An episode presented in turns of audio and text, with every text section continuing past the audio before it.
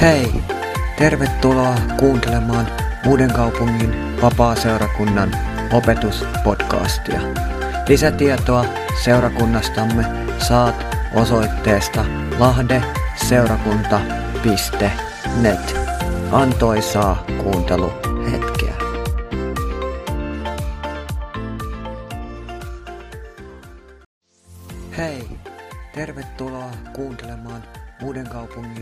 Kaupungin vapaa-seurakunnan opetuspodcastia.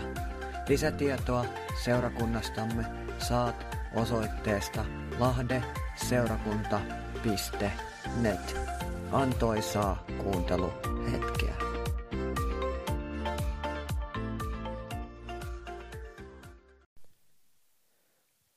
Me ollaan tänään ehtoollisjuhlassa ja tota, tänään aiheena on siis hyvä paimen.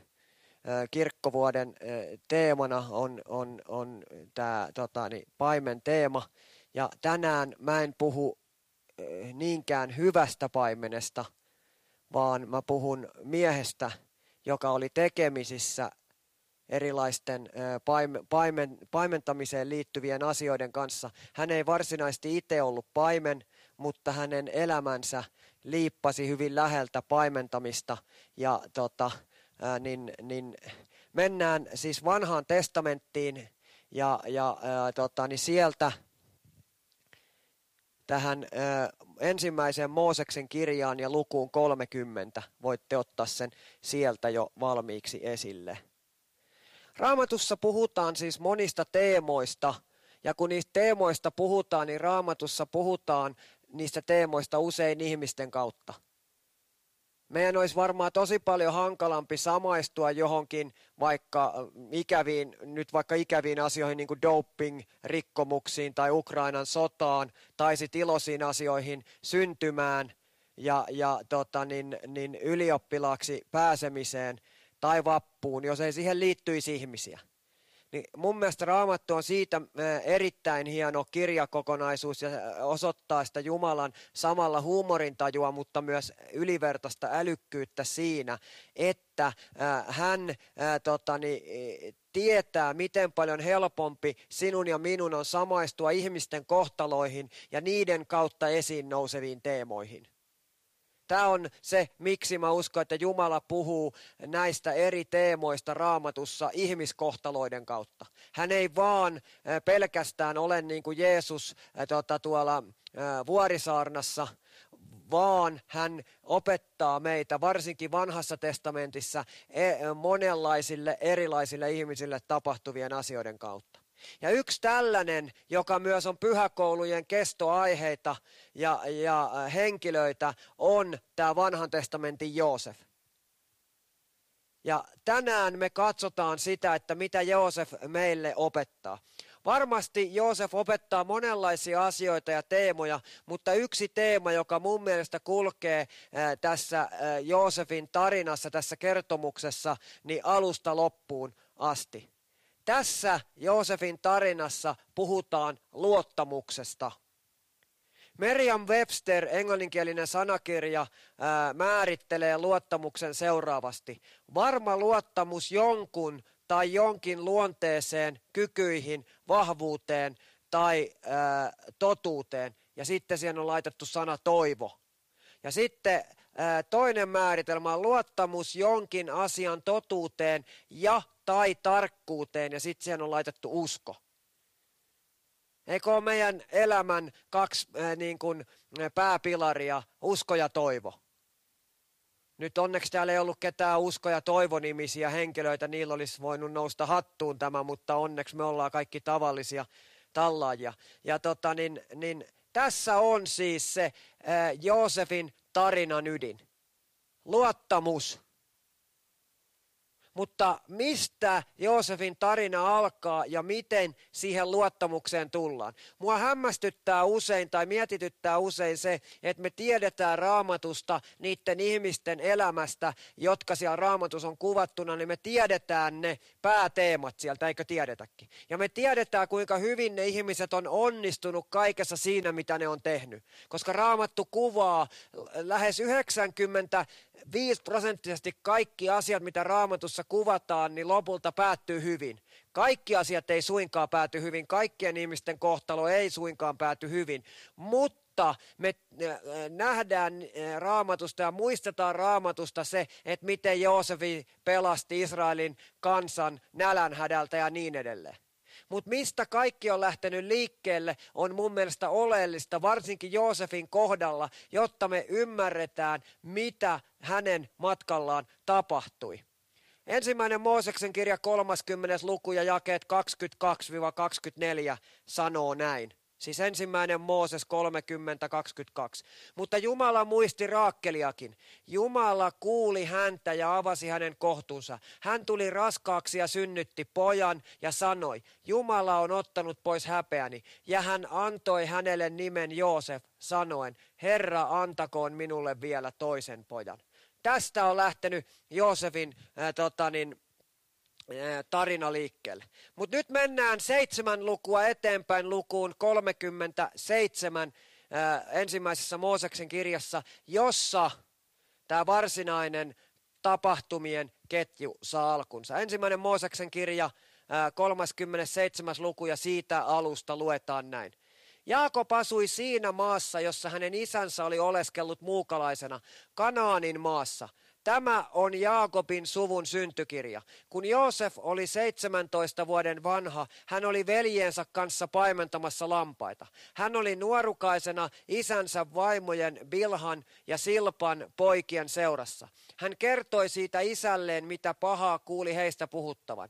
Israel, siis ää, Jaakob, rakasti Joosefia enemmän kuin kaikkia muita poikiaan, jotka hän, ää, jotka hän oli synnyttänyt hänelle hänen vanhalla iällään. Ja hän teetti hänelle pitkäliepeisen hihallisen viitan. Kun hänen veljensä näkivät, että heidän isänsä rakasti häntä enemmän kuin kaikkia hänen veljiään, he vihasivat häntä, eivätkä voineet puhua hänelle ystävällisesti. Kerran Joosef näki unen ja kertoi sen veljilleen. Sen jälkeen he vihasivat häntä vielä enemmän. Hän näet sanoi heille, kuulkaa minkä unen olen nähnyt. Katso, olimme sitomassa lyhteitä vainiolla ja katso, minun lyhteeni nousi seisomaan ja teidän lyhteenne asettuivat sen ympärille ja kumarsivat minun lyhdettäni.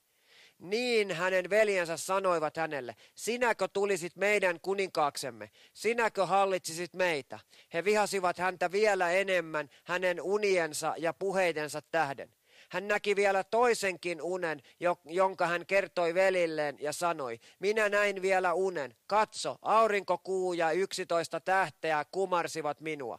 Kun hän kertoi sen isälleen ja velilleen, hänen isänsä nuhteli häntä ja sanoi hänelle, mikä se sellainen union, jonka olet nähnyt? Olisiko minun äitisi ja veljiesi tultava kumartamaan eteesi maahan? Tässä on Joosefin tarinan alku. Aika hieno tarina. Tälleen suomalaisittain tuntuu aika ää, ää, erinomaiselta tarinalta, että hän joutui sukulaistensa vihaamaksi. Useinhan me luetaan iltapäivälehdistä, kuinka mökkikiistat ei ole rajanaapureita ja tuntemattomien kanssa, vaan ne on sukulaisten välillä. Tai usein kun joku tekee pahaa fyysistä väkivaltaa toiselle, niin ne on aina sukulaisten välisiä asioita useimmiten. Eli tuntuu varmasti meistä jotenkin samaistuttavalta. Mutta Joosef näki, mitä Jumala oli hänelle ilmoittanut. Joosef kertoi vain yksinkertaisesti sen, mitä Jumala oli hänelle sanassaan ja, ja näyssään ilmoittanut. Ja me kaikki, jotka ollaan luettu raamattua, niin tiedetään, että nämä asiat päättyy lopulta sitten tähän. Joosef oli täsmälleen oikeassa siinä, että kun ää, tota Jaakob, jota myös Israeliksi kutsutaan, tuotiin sitten lopulta sinne Egyptiin kaikkien niiden vaiheiden jälkeen, niin Joosef oli kohonnut sellaiseen asemaan, että hän maallisesti, huom, ei perheen sisäisesti, mutta maallisesti oli korkeammassa arvossa siellä Egyptissä kuin jopa hänen isänsä Jaakob joka oli aika merkittävä mies kuitenkin niin kuin omana aikanaan. Ja tässä tämä siis luku tai tämä juttu kertoo, miten Jeesu, Joosefista tulisi ää, totani, ää, siis sukunsa ää, mahtavin. Mutta tässä on tärkeää huomata nyt se, mistä tämä oikeasti puhuu. Tässä nimittäin tapahtui eräs asia, joka nostetaan usein esille, kun puhutaan luottamuksesta. Raamattu sanoo Johanneksen evankeliumissa, sen 16. luvussa, ää, anteeksi 13. luvussa, Johannes 13, niin siellä sanotaan siis näin jakeesta kolme, Johannes 13 ja 3.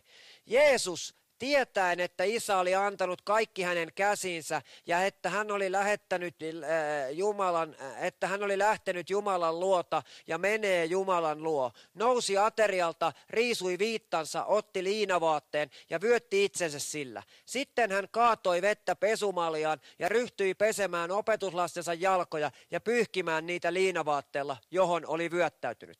Ja hän tuli Simon Pietarin luo, mutta tämä sanoi hänelle, Herra, sinäkö peset minun jalkani? Jeesus vastasi ja sanoi hänelle, mitä minä teen, sitä et nyt käsitä, mutta myöhemmin sinä sen ymmärrät. Pietari nousi ja sanoi hänelle, sinä et ikinä saa pestä minun jalkojani. Jeesus vastasi hänelle, ellen eh, sinua pese, sinulla ei ole osuutta minun kanssani. Ja sitten Matteuksen evankeliumin luvusta 26 jakeesta 31. Matteus 26 ja jae 31 sanoi näin. Silloin Jeesus sanoi hänelle, tänä yönä te kaikki loukkaannutte minuun, sillä kirjoitettu on, minä lyön paimenta ja lauman lampaat hajotetaan. Mutta ylösnoustuani minä menen teidän edellänne Galileaan. Pietari vastasi ja sanoi hänelle, vaikka kaikki loukkaantuisivat sinuun, minä en koskaan loukkaannu. No miten tämä Pietarin ja Jeesuksen välinen pääsiäiskohtaaminen liittyy nyt tähän tarinaan Joosefista? Arvaat varmaan, että Pietarin kohdalla oli kysymys ylpeydestä. Pietarin kohdalla oli kysymys siitä, että hei, mä oon parempi kuin noi kaikki muut. Että vaikka kaikki muut tekis noin, niin älä kuvittele, että mä tekisin.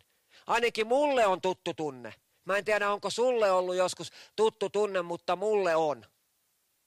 Ja on aivan tervettä ja oikein olla ylpeä esimerkiksi oman lapsensa syntymästä tai siitä, että Jumala on uudesti synnyttänyt. Mutta Joosefin, niin kuin Pietarinkin tapauksessa, niin ylpeyttä kuvataan halveksivana käytöksenä ja kohteluna, joka aiheutti kitkaa Joosefin ja hänen veljensä ja jopa hänen isänsä välille. Vaikka Joosef puhui ihan oikeita asioita, niin Joosef puhui niistä asioista vähän niin kuin sillä tavalla, että hei, vaikka kaikki muut, niin minä en. Joosefilla oli vähän sellainen asenne, että hei, hei tota, että tämä on tullut nyt Jumalalta ja mä julistan tätä teille, mutta ottakaa tämä nyt sillä asenteella, että vaikka kaikki muut, niin minä en. Se, mitä Joosef ei ollut vielä ymmärtänyt, niin oli se, että koska meidän ymmärrys ja meidän kyvyt tulee Jumalalta, niin on syytä kiittää häntä sen sijaan, että me nostettaisiin meidät itsemme jalustalle. Ja vaikka Joosef ei tietoisesti ehkä tehnyt niin, niin hänen veljistään ja hänen isästään tuntui siltä, että nyt Joosef niin kerskailee itsestään ja omista hyvistä teoistaan, eikö niin? Meidän seurakunnan opetuspodcastin, johon tämäkin saarna menee, niin nimi on Me olemme seurakunta. Ja tämä voidaan ymmärtää nyt kahdella tavalla. Sinä olet Jumalan seurakunta. Tai sitten se voidaan ymmärtää niin, että me olemme seurakunta. Eli siitä voidaan paksentaa ja alleviivata ja yliviivata ja huomiokynällä ja välkkyvaloilla niin kuin korostaa se sana me.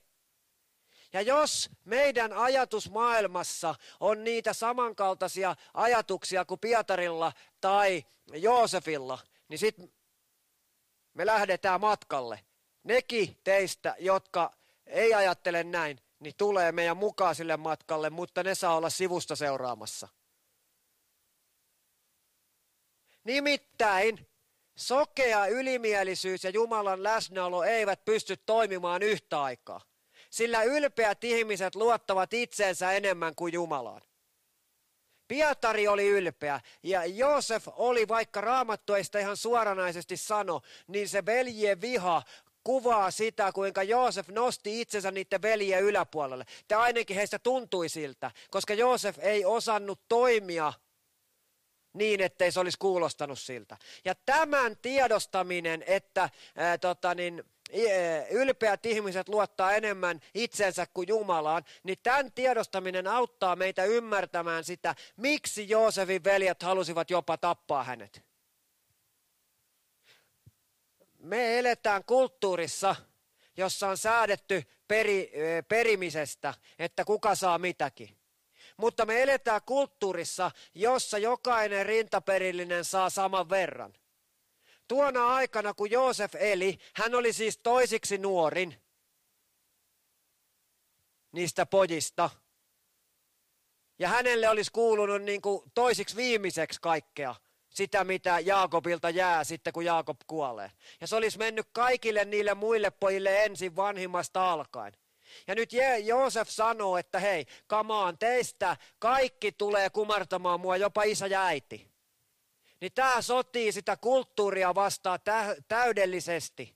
Tämä soti täydellisesti sitä vastaan, miten siinä kulttuurissa tota niin, kohdeltiin nuoria ja ennen kaikkea miten vanhempia ihmisiä. Ja jos me muistetaan tuhlaa ja poikaa, niin me ymmärretään tämä erittäin hyvin.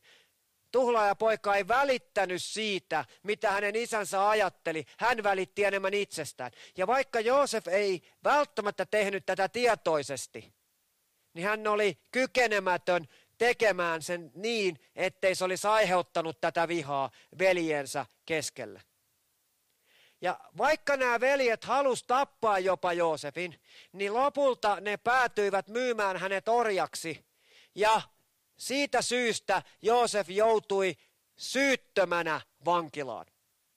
Aivan kuin Pietarin kohdalla, niin Jumala joutui kovalla kädellä riisumaan Joosefin tuosta omavanhurskaudesta, ja niin Joosefkin päätyi lopulta vankilaan saakka.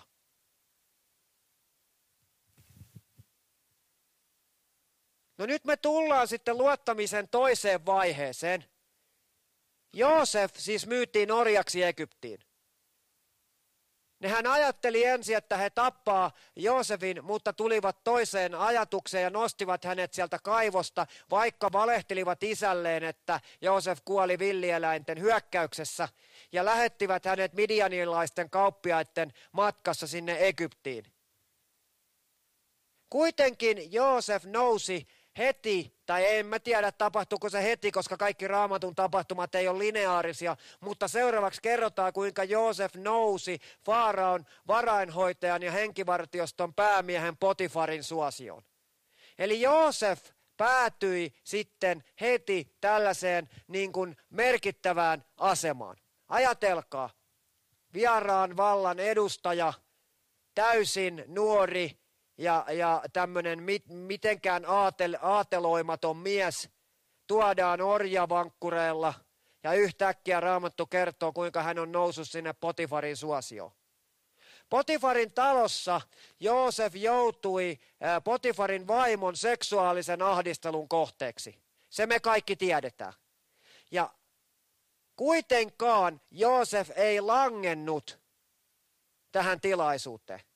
Ilmeisesti Joosef oli myös hyvännäköinen mies ja, ja, ja sillä tavalla haluttava. Ja tämä vaimo ajatteli, että kun tilaisuus tekee varkaan, niin minä tartun siihen. Mutta Joosef ei langennut tähän juttuun. Ja tästä meille saattaa tulla sellainen kuva, että Joosef oli nyt oppinut oman läksynsä, eikö niin? Mutta valitettavasti tämä oli vasta toinen osa tätä matkaa. Ensimmäinen osa oli se myyminen sinne Egyptiin. Tämä oli toinen osa sitä matkaa. Yksi pisimmistä teistä, minkä mä oon oppinut oman elämäni varrella, niin on täältä pään sisäisestä tiedosta tänne sydämen sisäiseen niin kuin maailmaan. Se on pisin tie ihmisen kulkea. Vaikka me kuljettaisiin 10 000 kertaa maapallon ympäri, niin se ei ole niin vaikeaa ja pitkää kuin se, että me kuljettaa meidän aivoista meidän sydämeen. Ja nyt Joosef oli alkutaipaleella tämän matkan kanssa. Matkan, jossa hänen jokainen takaiskunsa veisi häntä askeleen lähemmäs sitä, mikä oli hänen tehtävänsä ja kutsunsa Jumalan suunnitelmassa. Nyt sä saatat sitten miettiä, että onpas kurjaa. Onpas Joosefin elämä ollut sitten hankalaa ja epäoikeudenmukaista.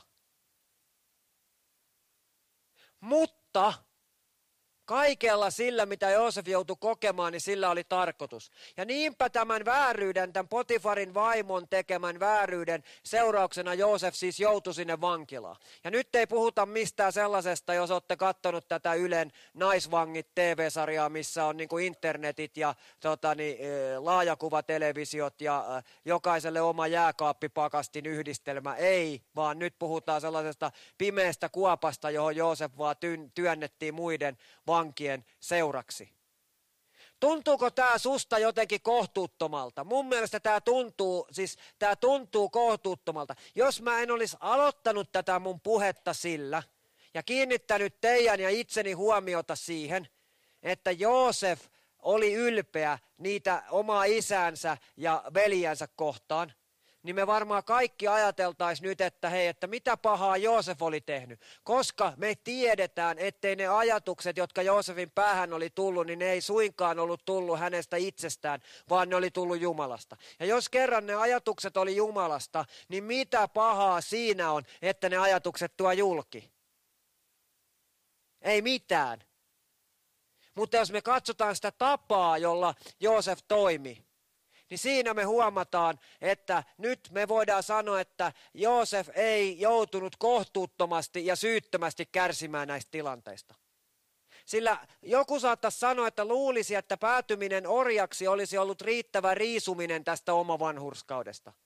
Mutta Jumala on niin armollinen meitä kohtaan, että hän ei koskaan jätä mitään sattumavaraa. Jumala ei koskaan jätä pienintäkään kiveä kääntämättä vaan hän ottaa meistä pois aivan kaiken sen, mikä saattaisi heikolla hetkellä tulla hänen ja meidän välimme. Ja nyt jos sä sanot, että onpa Jumala niin kuin raju, äh, raju tässä jutussa, niin itse asiassa Jumala ei ole raju. Vaan Jumala rakastaa meitä niin paljon, että hän haluaa hioa meistä sen timantin, joka me voidaan olla hänen käyttöä varten. Mutta se välillä tarkoittaa sitä, että niitä särmiä, joita meihin on tullut matkan varrella, niin niitä täytyy välillä hioa pois. Ne, mä en tiedä, onko kukaan elänyt sitä aikaa, mutta olen kuullut mun isovanhemmilta, ja, ja, ja, että heidän vanhempansa ja isovanhempansa teki niin, että kun leipää tuli hometta, niin ei heitetty leipää menemään, vuoltiin vaan se home pois siitä. Ja sitten jatkettiin syömistä. Vaik, niin, niin tai kun juustoa tuli hometta tai johonkin muuhun, niin se vaan leikattiin se kohta pois siitä. Ja näin toimii Jumala. Hän ottaa meistä ne särmät, ne kohdat pois, jotka meissä ei tuota sitä tarkoituksenmukaista hedelmää. Mutta ei hän suinkaan heitä koko kimpaletta juustoa menemään. Hän muokkaa meitä sitä käyttöä varten, joka meillä on sen tilanteen jälkeisessä tulevaisuudessa. Ajattelepa nyt, mistä mä puhun, esimerkiksi Mooseksen ja palavan pensaan kautta. Jaakobia ja Eesauta ja sitä esikoisuustilannetta. Joosefia äh, elämänsä tai tämän tarinansa alkuvaiheessa. Jesajaa, jolla oli omasta mielestään liian saastaiset huulet. Pietaria, joka kuolemankin uhalla halusi olla tuntematta Jeesusta ja niin edelleen. Tässä voisi käyttää koko illan luettelemassa vaan henkilöitä raamatusta, joista Jumala on joutunut leikkaamaan ne väärät kohdat pois. Jotta ne ihmiset olisi kykeneviä tekemään sitä, mitä ne tekee. Kun me luetaan apostolien tekoja, kun me katsotaan sitä, että Jeesus ilmestyi siellä ja sanoi, että älkää lähtekö Jerusalemista, niin tiedättekö mitä mä sanon? Se ei olisi ollut millään tavalla mahdollista, että Pietari olisi johtanut sen joukkueen sinne noita yläsaliin odottamaan aktiivisessa rukouksessa. Se ei ollut mitenkään mahdollista. Jollei hän olisi kohdannut siellä eh, tota, rannalla Jeesusta ensin.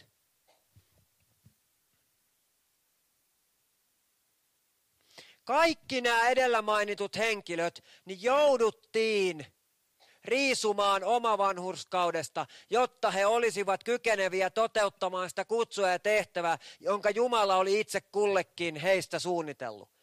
No nyt päästään takaisin tänne ensimmäisen Mooseksen kirjaan ja mennään lukuun 39. ensimmäinen Mooseksen kirja luku 39 ja jae 20 sanoo näin. Joosefin isäntä otti hänet ja pani hänet vankilaan, paikkaan, jossa kuninkaan vankeja säilytettiin. Hän jäi siihen vankilaan. Eli nyt Joosef joutuu siis syyttömänä sinne vankilaan. Mutta mä en edelleenkään usko sitä, että Joosef joutui täysin syyttömänä sinne vankilaan. Tietysti Joosef ei ollut tehnyt lain edessä mitään rikollista, mutta aivan samalla tavalla kuin Pietari, niin Joosefkin oli jossain vaiheessa kuvitellut itsestään liikoja. Juuri liikoja siitäkin huolimatta, että se mitä Joosef ja Pietari oli sanonut olikin totta. Eli se, mitä Joosef oli nähnyt ja kokenut, niin se todellakin oli totta. Ja Jumala oli, Jeesus oli sanonut Pietarille, että susta tulee kallio, jolle mä rakennan tämän seurakunnan. Ne asiat oli totta. Mutta siitä huolimatta Joosefia ja Pietaria yhdistää se, että heitä vaivasi oma vanhurskaus, josta heidät piti riisua pois. No nyt Joosef on siis siellä vankilassa. Jouduttuaan sinne ja lain edessä vieläpä syyttömänä, kun hän ei ollut tehnyt mitään, hän oli paennut sitä Potifarin vaimon lähentelyyritystä, niin hän olisi voinut nähdä oman tilanteensa toivottomana. Kuinka moni on joskus, älkää nostako käsiä ylös, voitte siellä kun kuuntelette, niin nostaa käden ylös, kun kukaan ei näe, niin, tota, niin, niin Kuinka moni on joskus kokenut oman elämänsä täysin toivottomana ja vieläpä niin, että kokee, että hei, mä en ollut millään tavalla syyllinen siihen, mitä tapahtui. Mutta sen sijaan kuvaan astuu nyt ja lainausmerkeissä vihdoinkin luottamus, josta me ollaan, joka me ollaan tähän niin kuin pantu saarnan pääteemaksi. Joosef teki kaikki asiat sydämestään Herralle, ja tämä nosti hänet vankilan päällikön suosioon. Eli Joosef ymmärsi, että nyt ei ole enää kysymys hänestä. Nyt ei ole enää kysymys siitä, että ne lyhteet tulisi kumartamaan häntä, vaan nyt on kysymys Herrasta ja vain ainoastaan Herrasta. Ja hän palkinnoksi tästä ei suinkaan joutunut vielä vaikeampaan tilanteeseen, vaan pääsi vankilan päällikön suosioon. Miksi tämä tapahtui? No yksinkertaisesti siksi, että Joosef oli ymmärtänyt sen tosiasian, että luottamuksessa ei ole kysymys siitä, kuinka hyviä sinä ja minä ollaan, jotta Jumala voi luottaa meihin – Eli kysymys ei ole siitä, että nähdäänkö me unia ja näkyjä ja tapahtuuko meidän käsien kautta tota, niin ihmeitä ja sitten me voidaan sanoa, että hei, että kiitos Jumala, kun teit minun kautta tämän. Vaan siitä, kuinka nöyriä me olemme saavuttaaksemme sen Jumalan luottamuksen. Kysymys ei ole siitä, etteikö meille ole voitu antaa joku tehtävä, niin kuin Joosefillekin oli annettu se tehtävä. Ja me nähdään myöhemmin, että se tehtävä tuli tiensä päätökseen. Eli Jumala äh, teki niin kuin oli sanassaan sanonut. Mutta Joosef oli lähtenyt väärällä tavalla liikkeelle. Hän oli korostanut tässä teemassa, me olemme seurakunta, niin hän oli korostanut tätä sanaa me enemmän kuin sitä seurakunta. Hän oli korostanut enemmän sitä, kuka hän on, sen sijaan, että hän olisi antanut kunniaa sille, kuka oli tehnyt hänestä sellaisen kuin hän on. Ja kun me ollaan tarpeeksi nöyriä saavuttaakseen Jumalan luottamus, niin sitä kautta me saadaan tehdä niitä tekoja, joita Jumala haluaa meidän tekevän. Jos te katotte ketä tahansa tyyppiä, on hän sitten mies- tai naispuoleinen, joka on mainittu joko raamatussa tai jossakin muussa kirjoituksessa, ja jota me niin ajatellaan sille, että vau, kun olisin tollanen, niin te näette, että heidät kaikki on riisuttu siitä, että minä en ole mitään. Heidät kaikki on lyöty maahan ensin, jotta Jumala on voinut nostaa heidät ylös. He on kaikki kokenut monenlaisia asioita. Kukaan heistä ei ole syntynyt suoraan siihen armon istuimelle, jossa he tällä hetkellä istuvat ja tekevät niitä tekoja, joita tekevät. Ja siksi Joosef luopui tässä kohtaa kysymyksestä, että Herra miksi? Ja alkoi kysyä itseltään sitä, mitä Ossi Lehtuaren pitäisi ruveta kysymään Jumalalta. Herra, mitä minun pitäisi nyt tehdä? Joosef kääntyi pois siitä, että kuinka kurjaa hänellä on. Ja miksi mä joudun syyttömästi tähän? Älkää nyt ystävät rakkaat sanoko, että vaikka raamattu ei sitä suoraan sano, että kun jouduttua sinne vankityrmään, niin Joosef ei olisi yhtään kertaa kysynyt, että miksi Jumala. Tai kun veljet halus myydä sen sinne orjuuteen, niin, niin että hän ei olisi kysynyt. Mä väitän, että kun Joosef oli yhtä inhimillinen kuin me ollaan, niin hän ei ollut mikään ää, supermies siinä mielessä, ettei hänelle olisi tullut näitä kysymyksiä. Ja näin kun hän kääntyi kysymään, että Herra, mitä minun pitäisi nyt tehdä, niin meidänkin tulisi tehdä niin. Ja silloin, aivan niin kuin Joosefkin, niin meidänkin kautta ihmiset alkaa nähdä, kuinka kaikessa, minne me mennään ja tehdäänkin, niin Jumala on meidän kanssa. Kun me käännytään siitä, että Jumala, miksi meidän seurakuntaan ei tule lisää ihmisiä? Miksi meidän seurakunnassa aina niin vähän porukkaa? Kun miksi mulle tapahtuu tätä? Miksi, mä, miksi mun tota, niin, läheiset ei tule uskoa? Miksi tota, niin, mä en parannut? Tai miksi toi ystävä, jonka puolesta mä oon rukoillut, niin ei Herra parantunut? Kun me käännytään niistä miksi-kysymyksistä siihen, että Herra, mitä sä haluat meidän tekevän, niin sitten me aletaan näkemään niitä voittoja. Sen sijasta, että me koko ajan kysyttäisiin Jumalalta, että Jumala, miksi et sä tee niitä asioita, joita me halutaan sun tekevän, niin me kysyttäisiin, että mitä me voidaan tehdä Jumala sulle, niin silloin me aletaan näkemään niitä voittoja. Ja siksi meidän pitäisi Joosefin tavoin asettaa meidän luottamuksemme Jumalaan sen sijaan, että me ihmeteltäisiin sitä, kuinka omasta erinomaisuudestamme ja syyttömyydestämme huolimatta me joudutaan kärsimään vääryyttä. Ajatelkaa opetuslapsia. Pietari naulittiin väärinpäin ristille, koska hän ei kuvitellut olevansa saman arvoinen kuin Jeesus. Ei Pietari kysynyt miksi. Pietari teki vaan sitä, mitä Jumala halusi hänen tekevän. Eli kun me käännytään meidän omasta erinomaisuudesta ja syyttömyydestämme siihen, että me aletaan näkemään, mitä Jumala meidän elämässä tekee, niin me ei muistella sitä kärsimäämme vääryyttä tai sitä, että miksei tätä tapahdu, vaan me luotetaan siihen, että Jumala vie näitä asioita eteenpäin. Sillä jos me ollaan aivan tarkkoja, niin Joosefhan ei ollut tehnyt mitään sellaista vääryyttä, mistä tuomiona olisi ollut lopulta joutuminen egyptiläiseen vankilaan. Ei Joosef juridisesti ollut tehnyt mitään, ei hän edes se, että hän oli puhunut veljilleen ja isälleen. Niin ei se ollut väärin, koska ne oli tosia asioita, ne oli faktoja. Mutta se, mitä me emme näe ulospäin, olikin syynä siihen, että hän oli joutunut sinne vankilaan.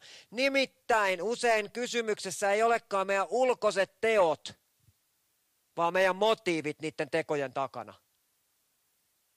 Usein ei ole kysymys siitä, että miksi minä en tee mitään, niin kuin fyysisesti, vaan kysymys on siitä, että miksi mä en lähde liikkeelle. Miksi asioita ei tapahdu, niin ei johdu siitä, että asiat on niin vaikeita, vaan usein meidän täytyy matkustaa täältä pään aivojen sisältä tänne sydämeen, jotta me päästään tutkimaan tätä matkaa. Käytävä se matka itseemme.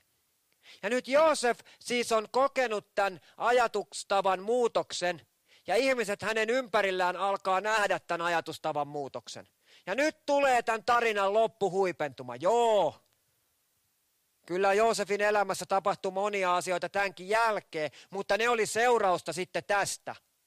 Raamattu kertoo meille, tota niin, oho, multa onkin jäänyt siitä raamatun paikka pois, mutta siinä äh, muutaman äh, luvun päästä ja äh, ykkösjakeesta mä en nyt sitten tiedä, että onko ja, luku 41 lähellä sitä tilannetta.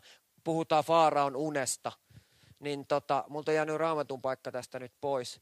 Mutta kuitenkin niin, tota, niin, niin Raamattu kertoo siis seuraavaa. Kahden vuoden kuluttua tapahtui, että Faarao näki unen. Silloin ylin juomanlaskija puhui Faaraolle sanoen, nyt minä muistan syntini. Faaraa oli vihastunut palvelijoihinsa ja hän pani minut vankilaan henkivartioiden päämiehen taloon, minut ja ylimmän leipurin. Me molemmat, minä ja hän, näimme samana yönä unta kun näimme kumpikin unemme, jolle oli oma selityksensä. Siellä oli kanssamme hebrealainen nuorukainen henkivartioiden päämiehen palvelija. Kerroimme hänelle unemme. Hän selitti ne meille. Hän selitti, mitä kummallekin uni merkitsisi. Ähm, äh, niin, niin hän sanoi, niin kuin hän meille oli selittänyt, niin kävikin. Minut asetettiin eteesi virkaani, toinen hirtettiin. Silloin Faarao lähetti kutsumaan Joosefin eteensä. Hänet tuotiin kiireesti vankikuopasta. Hän ajatti hiuksensa, vaihtoi vaatteensa ja tuli Faaraon eteen. Faarao sanoi Joosefille, minä olen nähnyt unen, enkä ole, eikä sille ole selittäjää, mutta olen kuullut kerrottavan sinusta – kun kuulet unen, voit sen selittää. Ja nyt tulee se ajatus, jae 16. Joosef vastasi Faaraolle sanoen, en minä, mutta Jumala antaa Faaraolle suotuisan vastauksen. Tässä on tapahtunut nyt se koko ajatustavan muutos. Joosef oli mennyt veljensä eteen, isänsä eteen ja sanonut, että minä näin unen. Ja siinä unessa tapahtui da da da.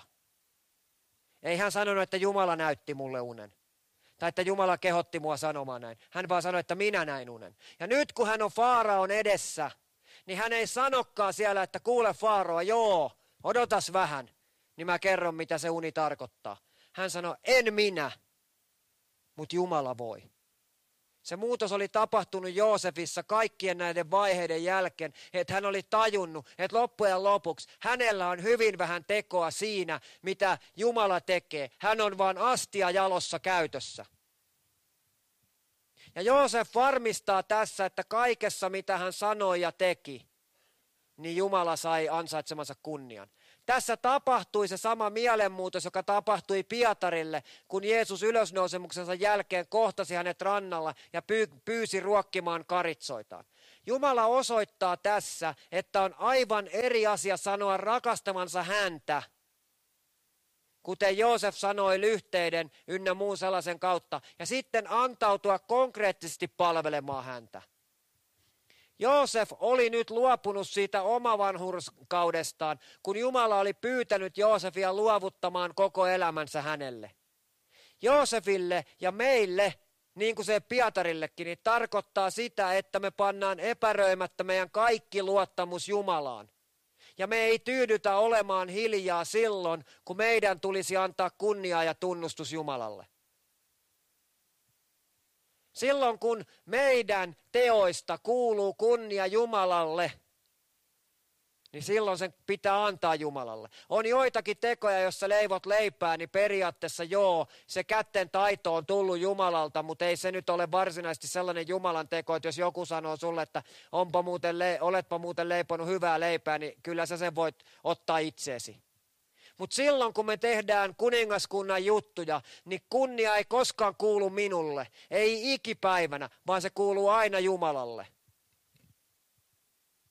Joosefin ja Pietarin elämä muuttui, kun Joosef oikeasti ymmärsi, millainen Jumala todella on. Hänen tehtävänsä muuttui Jaakobin pojasta koko Israelin pelastajaksi tulevan nälänhädän aikana.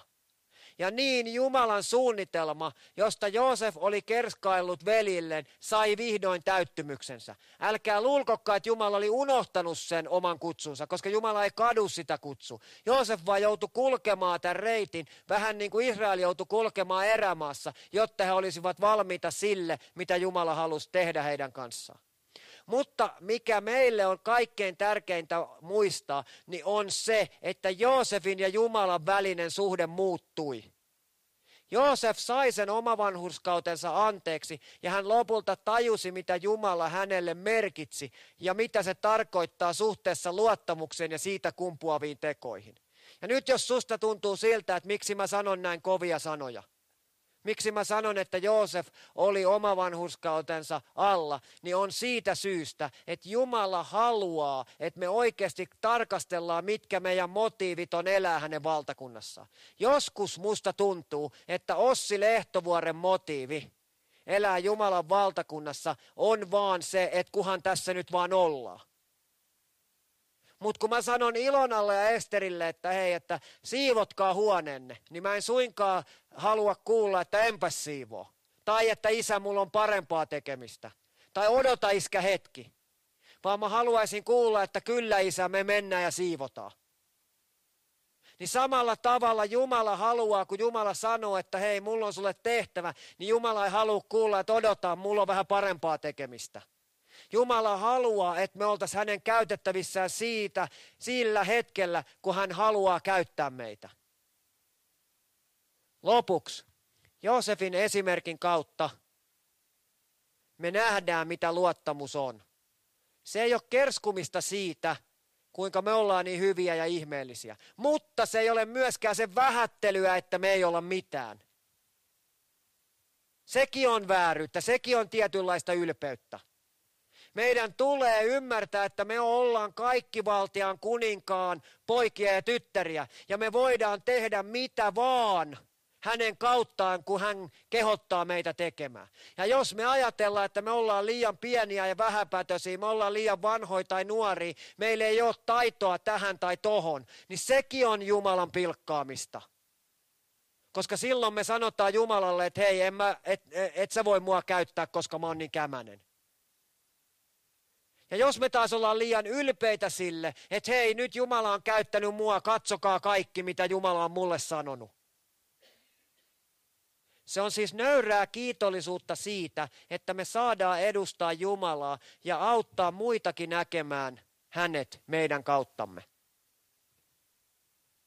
Nimittäin, nyt tulee tämän koko jaejakson, tämän koko jutun, se tärkein jae. Ensimmäinen Mooseksen kirja, luku 41 ja jae 38. Tämä on nyt koko tämän jutun tärkein jae. Itse Faarao sanoo näin. Voimmeko löytää ketään, jossa on Jumalan henki niin kuin tässä? Ja tiedättekö mitä? Kun me annetaan kaikkemme Jumalalle, kun me annetaan kaikesta kiitos Jumalalle, niin ihmiset tuo kadulla rupeaa sanomaan tätä ihan samaa sinusta ja minusta. Kun kaikki se kunnia, mikä meidän teoista, jotka me saadaan Jumalalle tehdä, niin menee takaisin Jumalalle. Niin ihmiset rupeaa sanoa, että ei ole ketään niin pyhää, ei ole ketään sellaista, jossa olisi enemmän Jumalan henkeä kuin näissä vapaa seurakuntalaisissa. Tai kristityissä ylipäänsä. Ja siksi mä kysyn sulta nyt rajun kysymyksen ja annan sille lopuksi lohdutuksen. Kysynkin, että näkevätkö sun sukulaisesi, naapurisi, ystäväsi ja työtoverisi sinut ihmisenä, jossa on Jumalan henki? Mieti tätä. Mä uskallan kysyä tämän yhdestä syystä. Mä kerron, paljastan kohta. Näkeekö sun sukulaises, naapuris, ystäväsi työto- ja työtoverisi sinut ihmisenä, jossa on Jumalan henki? Mä tiedän, te tiedätte, että Ossi Lehtori uskoo Jumalaa. Mutta tietääkö noi ihmiset kaikki tuolla? Ne tietää, että mä olen ollut tämän seurakunnan työntekijä ja ne tietää, että mä olen pappi, mutta tietääkö ne, että mä henkilökohtaisesti uskon Jumalaa?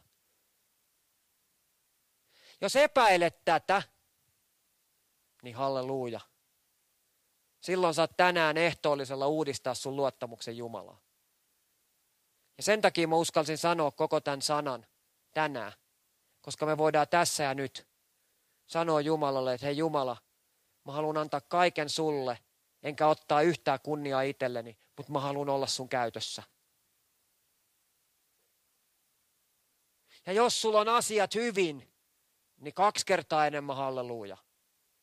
Koska ei meillä aina tarvi olla asiat huonosti. Ja ihan kumman tavan sä nyt valitset, niin silloin ihmiset alkaa nähdä meissä olevan Jeesuksen. Ja sitä kautta me voidaan olla auttamassa heitä näkemään, miten hyvä ja armollinen isä meillä onkaan. Me kiitän rakas taivaisa siitä, että tämä ei ole mun juttu. Mä olen ihmisten kalastaja, mutta Jeesus, sä olet se, joka tuot ne kalat siihen mun vieheeseen kiinni. Kiitos Jeesus siitä, että tämä on sun juttu Tämä on Jumala ja pyhän hengen juttu ja mä saan olla vain nöyrä osa sitä. Ja Jeesus, mä pyydän sitä, että anna mulle anteeksi ne kerrat ja ne hetket, jolloin mä oon yrittänyt olla suurempi kuin mitä mä oikeasti olenkaan. Kun mä olen luullut, että nyt Ossi on onnistunut saarnaamaan hyvin tai nyt Ossi on onnistunut olemaan hyvä aviomies. Kun kaikki se tulee isä sinulta. Kiitos Jeesus siitä, että meidän jokaisen, jokainen juttu, joka me tehdään tässä elämässä, niin me voidaan tehdä se niin kuin me tehtäisiin se suoraan sulle. Ja kiitos Jeesus siitä, että tämä ei ole lakihenkeä, vaan tämä on armoa. Mutta Jeesus, sä et jaa sun kunniaa, sä et puolita sitä meidän ja sun välillä. Sä haluut sen kaiken. Sä haluat, että kaikella sillä, millä me, mitä me tehdään, niin me ei maalata kuvaa itsestämme, vaan me maalataan kuvaa sinusta. Ja Jeesus, mä rukoilen sitä, että Isä, kaikki ne, jotka kamppailee sen kanssa, että olenko mä riittävän hyvä, tai kun voi, kun mä olen niin hyvä.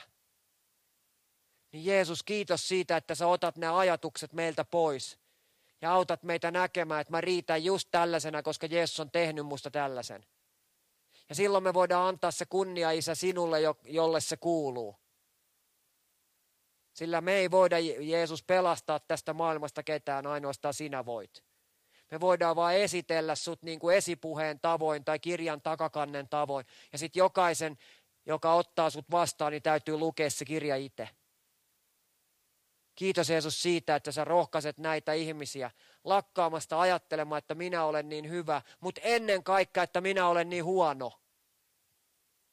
Ja näkemään, Isä, että mitä sinä olet meissä ja mitä sinä vaikutat meidän elämässä ja mitä sun työs on meissä ja kuinka hyvä sä oot meitä kohtaa.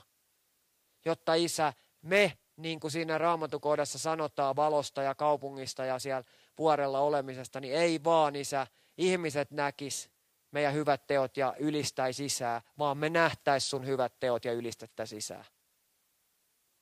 Kiitos Jeesus siitä, että kun me käydään nyt ehtoolliselle, niin me saadaan tulla Isä sinne